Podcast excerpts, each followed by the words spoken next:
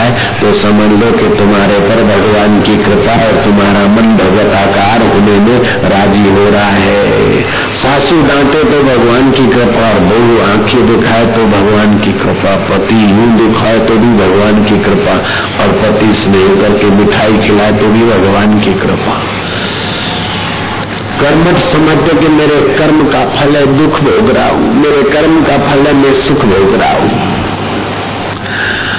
ये भी समझते कि सुख दुख माया में होता रहता है। तब होता समझते प्रकृति की लीला है, लेकिन भक्त समझता है, मेरे भगवान की लीला है। और देर सवेर भगवान मुझे अपने अंतकर्म में मिलाने के लिए संसार में ये सारी लीलाएँ करते हैं तो भक्त फ़ायदे में रह जाता है।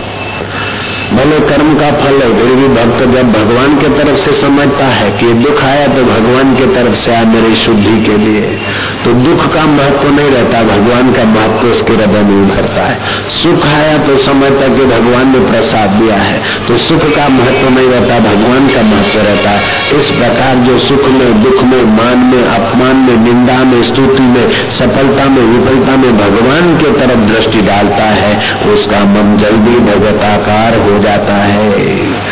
रानी ने और लोगों ने देखा कि भगवान की बड़ी महत्व कृपा है। राजा त्रिविक्रम जीवित हो गए।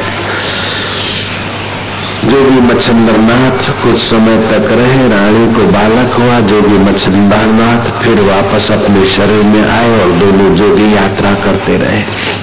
यात्रा करते करते लोग संपर्क करते करते बहुत भीड़ भाड़ हो गई। उबान भी आ जाती है। एक दिन जोगी मच्छिंद्र नाथ ने कहा कि बेटा है ये शिवालय के पास के कमरे में मैं समाधि लगाकर बारह वर्ष निर्विकल्प समाधि का सुख लूँगा। संजीवनी विद्या से मृतकों को जीवित कर लिया यहाँ तक कि मच्छियों को भी, तड़पती हुई मच्छियों को या मरी हुई मच्छियों को भी फिर से जीवन दे दिया। गुरुदेव, आपके लिए क्या करना बाकी है? पक्षियों को भी आपने जिला के देखा दिया, मनुष्यों को भी आपने जीवन दे दिया और मेरे को भी आपने ऐसा दिया। गुरु जी, आपको अरे भोले, जिस लाभ से बढ़कर लाभ नहीं और जिसमें स्थिर होने से बड़ा कोई सुख नहीं है ऐसे सुख में मुझे फिर स्थिर होने दे। जा भिक्षा लिया बेटा गाँव में। भिक्षा लेने गए जोगी Gorakhnath.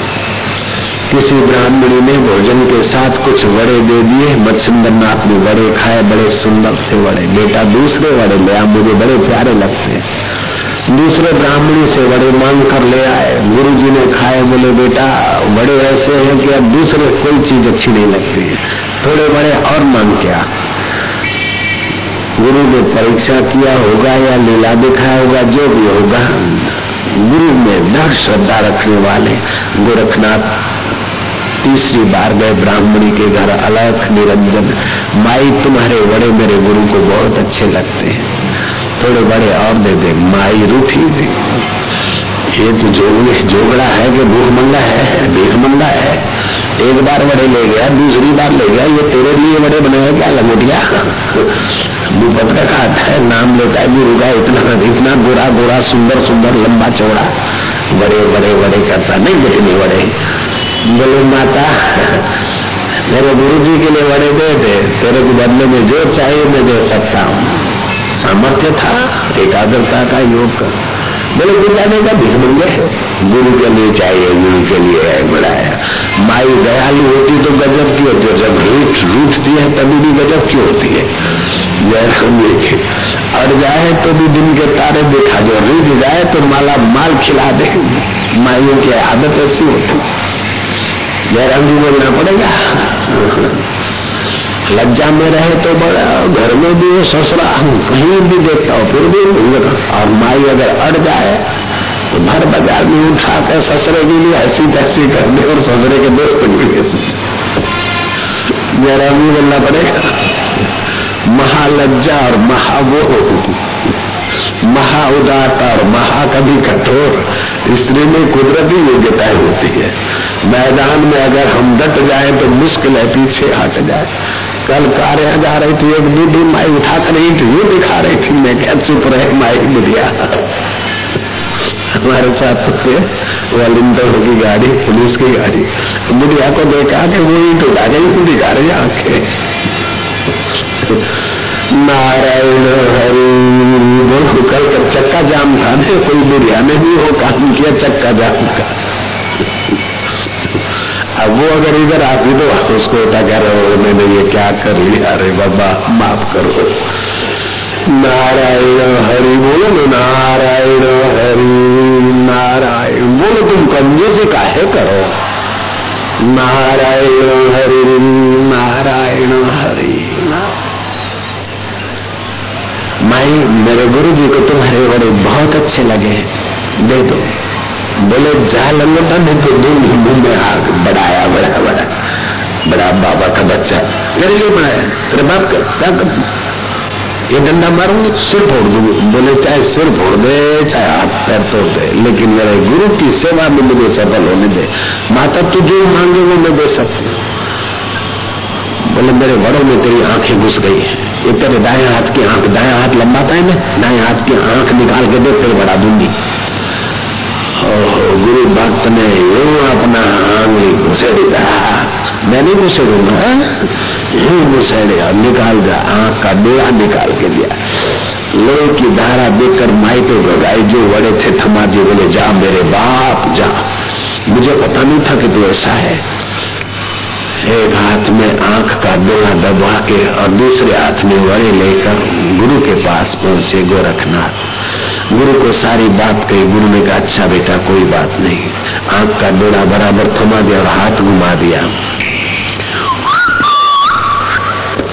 Not need antibiotic antibiotic की कोई ज़रूरत नहीं है। ऑपरेशन की, टांके की, फलाने की कैप्सूल की कोई ज़रूरत नहीं बेड रेस्ट नॉट नीड योग समान बल नहीं, सांख्य समान ज्ञान। बेटा, तू मेरा इतना आज्ञाकारी सेवक है, तुझे पाकर अगर मैं निर्विकल्प समाधि का सुख नहीं लूँगा तो फिर कब लूँगा? गुरु जी जो आपकी आज्ञा। तो बारह वर्ष मेरे कमरे के तरफ़ निगरानी रखना, चौकी करना, मैं समाधि करता हूँ। बारह साल की समाधि के लिए कमरे में प्रवेश पाया। नारी शोधन कर लिया, प्राणायाम कर लिया, थोड़ी धारणा करते करते सूक्ष्म शरीर की स्थिति इस शरीर से बाहर लाने तक में पहुँचे तो इतने में हनुमान जी बुला रहे ऐसा आभास हुआ। आवाहन कर रहे हनुमान जी हनुमान जी के पास पहुँचे, मच्छंद्रनाथ और हनुमान जी का आपस में परिचय था, मित्रता थी। योगियों की और ब्रह्म ज्ञानियों की तो भगवान से भी दोस्ती होती है मित्रता होती है। जयराम जी, बोलना पड़ेगा? ब्रह्मा विष्णु महेश भी उस ब्रह्म देता को भला भला चाहते कि आज ये हमारा स्वरूप हुआ है।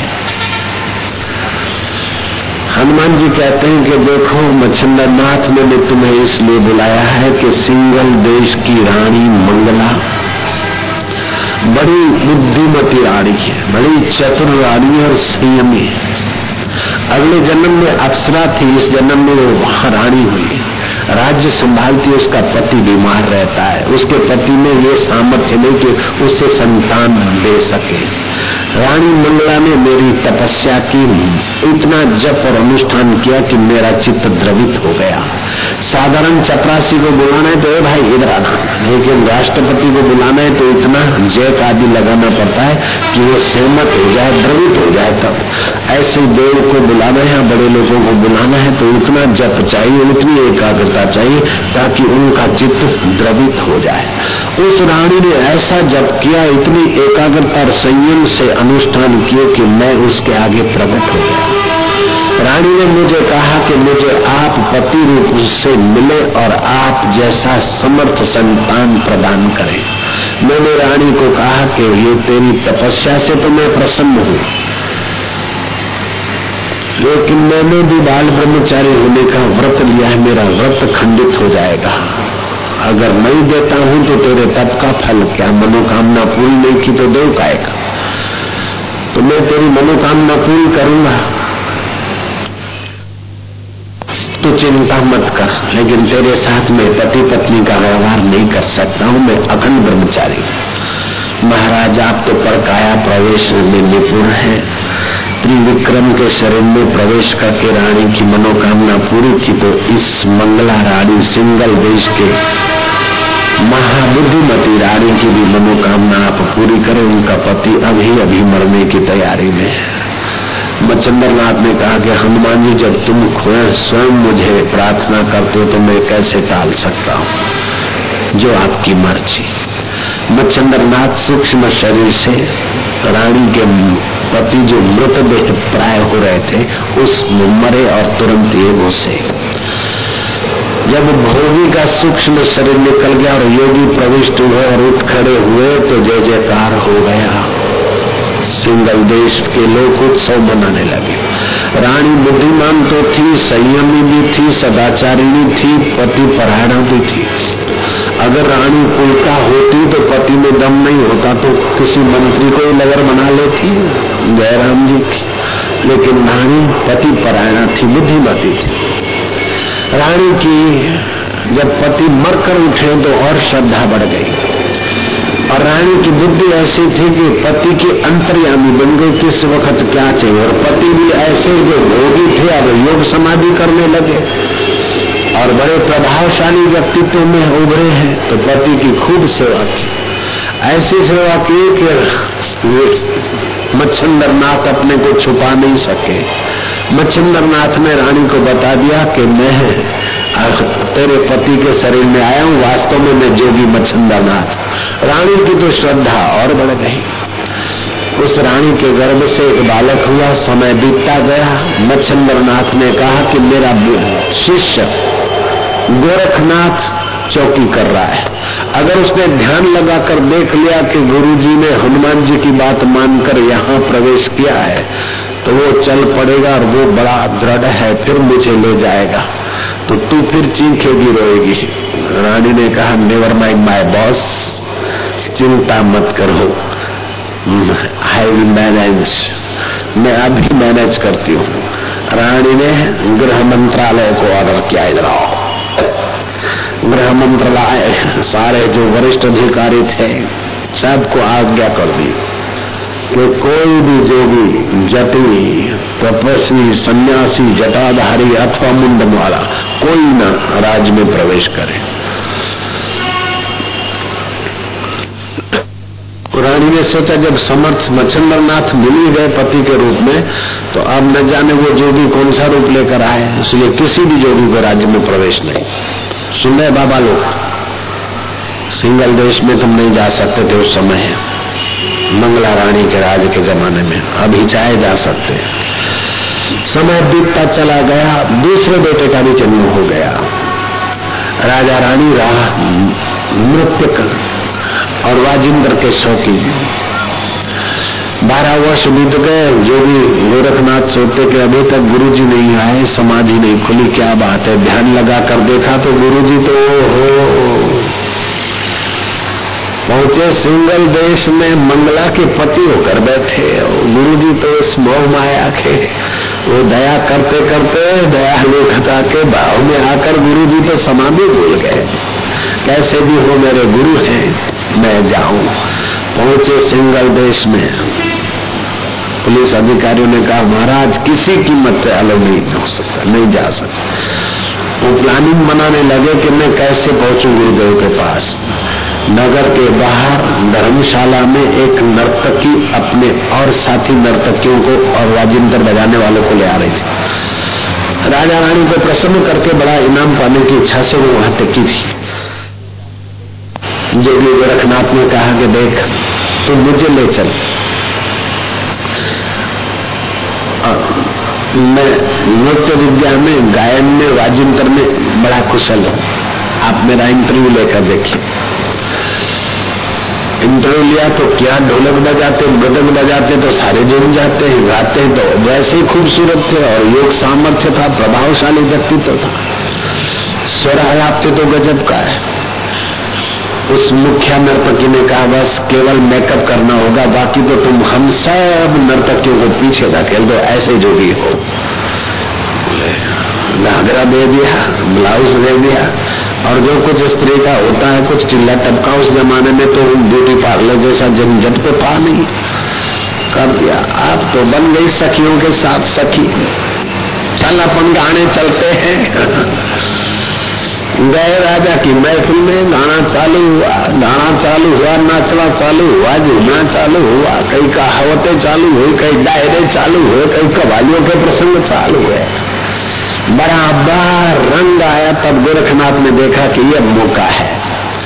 और मृदंग बजाते बजाते चेत मछंदर गोरख आया, चेत मछंदर गोरख आया, चेत मछंदर गोरख आया, ये ध्वनि निकली। मच्छंदर ने मंगला को कहा, कुछ गड़बड़ है प्रिय बारह वर्ष पूरे हो गए, गोरख पहुँच गया है। इन सबको भगा दे, जल्दी कर। रानी ने सबको इनाम देकर रवाना कर दिया। सब सखियाँ तो जाने लगी, लेकिन उस सखियों के बीच छुपा हुआ बड़ा सखा कैसे जाए? अरे चल रही बोले जो हरी हो चलेगी, ये तो रहा है। अरे चल मैं इनाम मिल गया, तू चलती क्यों नहीं बोले, मैं नहीं चलूँगा। तू ऐसा क्यों करती है? बोले, जो करती है, ले जाओ उसे। उठाकर साल खोल के दे दिया। वो गागरा उतार कर फेंक दिया। वो ब्लाउज उतार कर फेंक दिया। वो जो मुंगिया मुंगिया जो डरी थी टोपरा फोपरा वो निकाल के फेंक दिया और सारा देख निकाल के फेंक दिया, लंगोट डालिया खड़ा हो गया। अलग निरंजन। चंद्रनाथ दंग रह गए, बोले, बेटा, इधर पहुँच गया। ऐसा वेश बनाया, बोले, प्रवेश नहीं मिल रहा था। अरे बोले तो फिर नर्तकी बन के आया, साड़ी पहन के आया, मर्द हो के बोले गुरु जी का दीदार करने के लिए साड़ी पहननी पड़े तो भी कोई घाटा नहीं। महाराज, आपका दीदार तो हो गया। आप लोग ऐसा मत करना। तुमको नहीं पहननी पड़ेगी। जयराम की नारायण हरि, नारायण। हम लोग, मैं तो गुरु जी के दीदार के लिए चालीस दिन बैठा रहा। आज मिलेंगे, कल मिलेंगे, ऐसे करते अभी आएँगे अभी आएँगे।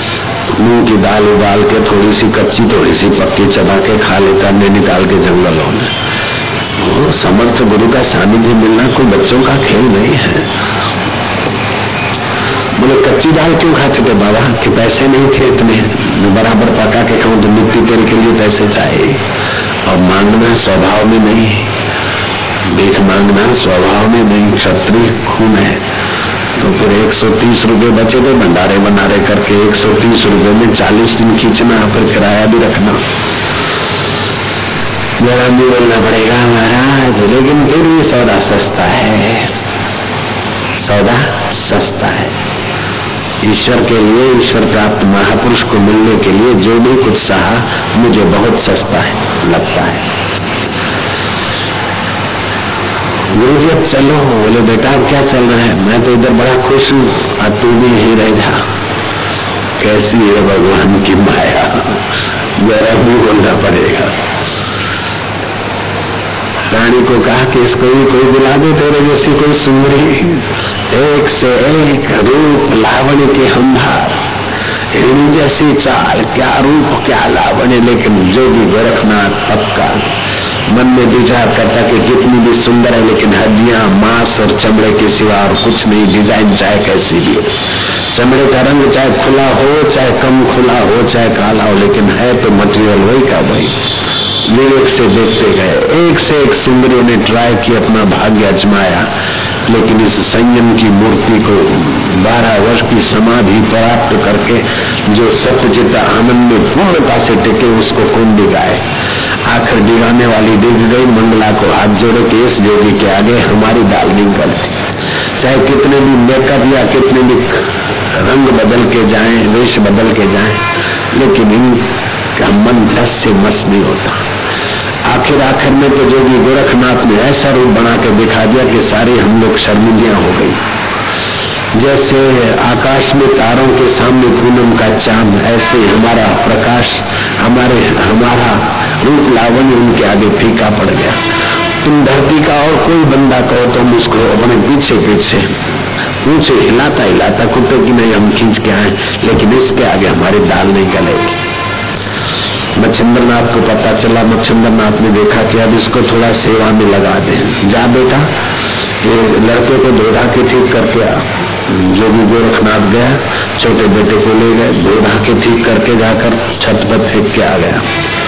घंटों बीत गए मच्छिंद्रनाथ के दो बेटा कहाँ है? बोले गुरु जी आपने कहा था धोधा के ठीक करके आ जा तो धोधा के मैंने ठीक कर दिया वो सुखाने रख दिया महल पे जैसे धोबी कपड़े को बराबर पत्थर पे चट्टान पे ठीक ठाक करता है, ऐसे मैंने ठीक ठाक कर दिया। चलो दिखाऊँ। गुरु जी ने देखा बोले ये तो साधु है कि कसाई ये क्या किया है? मेरे आँखों के तारे को तुमने ऐसा मार डाला। बोले गुरु जी आप तो पक्षियों को भी जिला सकते हैं। घोड़े गधों को भी आपने जीवन दे दिया और मुझे दास को भी आपने गोबर में से रुत बंद कर दिया। गोरखनाथ नाम रखा तो इसको भी कर दो। अरे याद आ गई बात ठीक है। बैठे अपना झोली झंडा लेकर मंत्र उच्चारण करते, बदूत फेंकते और उपाय करते, पानी छिटकते, लेकिन संयम बिखर गया तो हाय, राजाओं को पूजित होने वाला आज सामान्य मनुष्य की नहीं, मिथ्या देह में और मिथ्या अहम में फंस गया अपने आप पर गिनती आने लगी। इतने में मच्छंदर को एहसास हुआ कि जो भी गोरखनाथ ने बहुत निकाली और कि उस बालक पर बालक जीवित हो गया माँ की गोद में खेलने लगा। एक थप्पड़ और लगी मच्छंद्रनाथ को। कि जो मेरा सिखाया हुआ संयम के कारण इतना तेजस्वी और मैं गया। बोले, बेटा गोरख अब यहाँ से चलेंगे कीचड़ से। ये भोग सुखदायी तो देखते, लेकिन सारा जीवन नीचे डालते हैं। ये मज़े देखते तो हैं, लेकिन अंदर से खोखला बना देते हैं, बेटे। गृहस्थियों में भी वही परमात्मा लेकिन बेचारे नीचे जा रहे हैं कि जरा सा देख ले, जरा सा मिल ले, जरा सा बोल ले, जरा सा चमड़े चाट ले, इसमें ही बेचारे मानव जीवन खो देते और मैं भी उसी गंदगी में पड़ा। बेटा, आप चलो। रानी ने देखा कि देवी का आशीर्वाद रूप से दो संतान तो आए, लेकिन दोनों को मैं भोगी बनाकर जन्म मरण के चक्कर में क्यों डालूँगी? हे महायोगियों, मेरा बड़ा बेटा मेरे राज्य का ये गाढ़ा घसीटेंगे इस छोटे बालक को आप ले जाइए, इन्हें भी असली विद्या दीजिए आत्म विद्या दीजिए, यही मेरी आपके चरणों में प्रार्थना है। जैसे गोपी चंद की माँ ने अपने एक लौटे बेटे गोपी चंद को भेज दिया जोगी होने को, ऐसे इस देवी ने अपने दूसरे बेटे को भेज दिया दो योगियों के साथ। इन दो योगियों ने भी उसको समाधि सिखाए, छह साल तक निर्विकल्प समाधि में बैठ सका। वो भी अमर योगियों में अभी पूजा जाता है तो आपके अंदर भी वही परमेश्वर है जो गोरखनाथ के अंदर था, जो मच्छिंद्र नाथ के अंदर था, जो श्री कृष्ण के अंदर पर ब्रह्म परमात्मा है, वही तुम्हारे अंदर है। जो महावीर के अंदर था, वही तुम्हारे अंदर छुपा बैठा है, बीज रूप में। बीज को अगर धरती मिल जाए, पानी मिल जाए, खाद मिल जाए तो विशाल वट वृक्ष हो जाता है।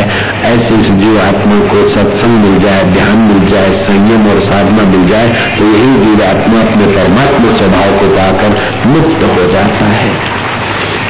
यम चापरम यम चापरम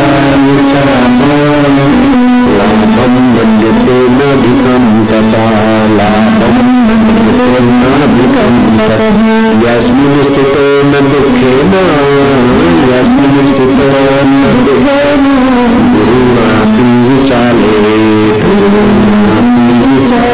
जिस लाभ की प्राप्ति होने पर उससे अधिक कोई दूसरा लाभ उसके मानने में भी नहीं आता और जिसमें सिर होने पर वह बड़े भारी दुख से भी विचलित नहीं किया जा सकता है।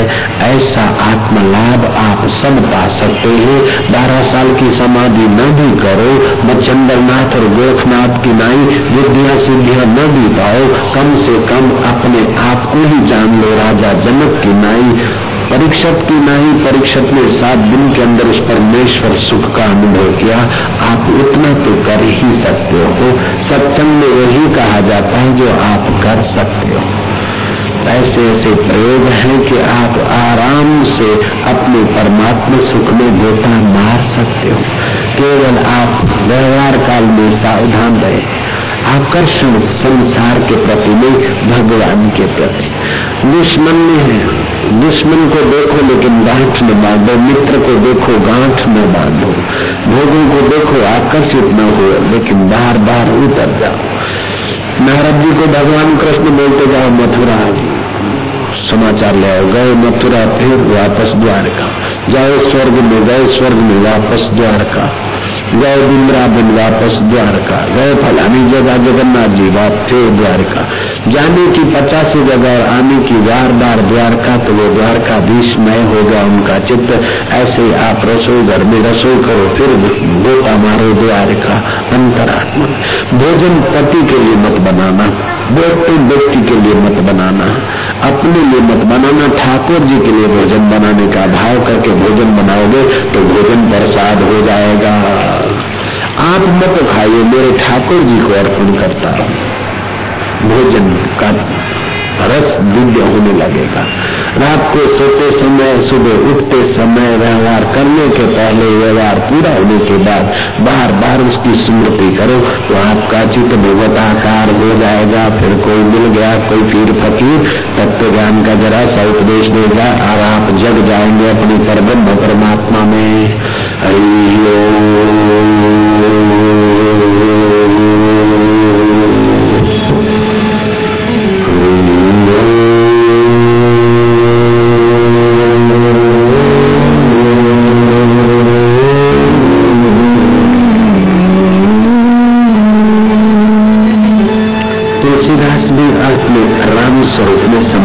हुए थे तो उनमें भी बहुत सामर्थ्य आया था।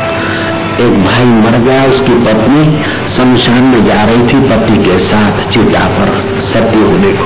रास्ते में देखा कि तुलसीदास बैठे माई ने मत्था टेका। वो तो हार श्रृंगार करके जा रही थी। तुलसीदास को क्या पता कि विधवा है? वो तो सती होने को जा रही थी, सब बैठ के। तुलसीदास ने कहा, अखंड सौभाग्यवती भवा। सदा सुहागी नहीं हो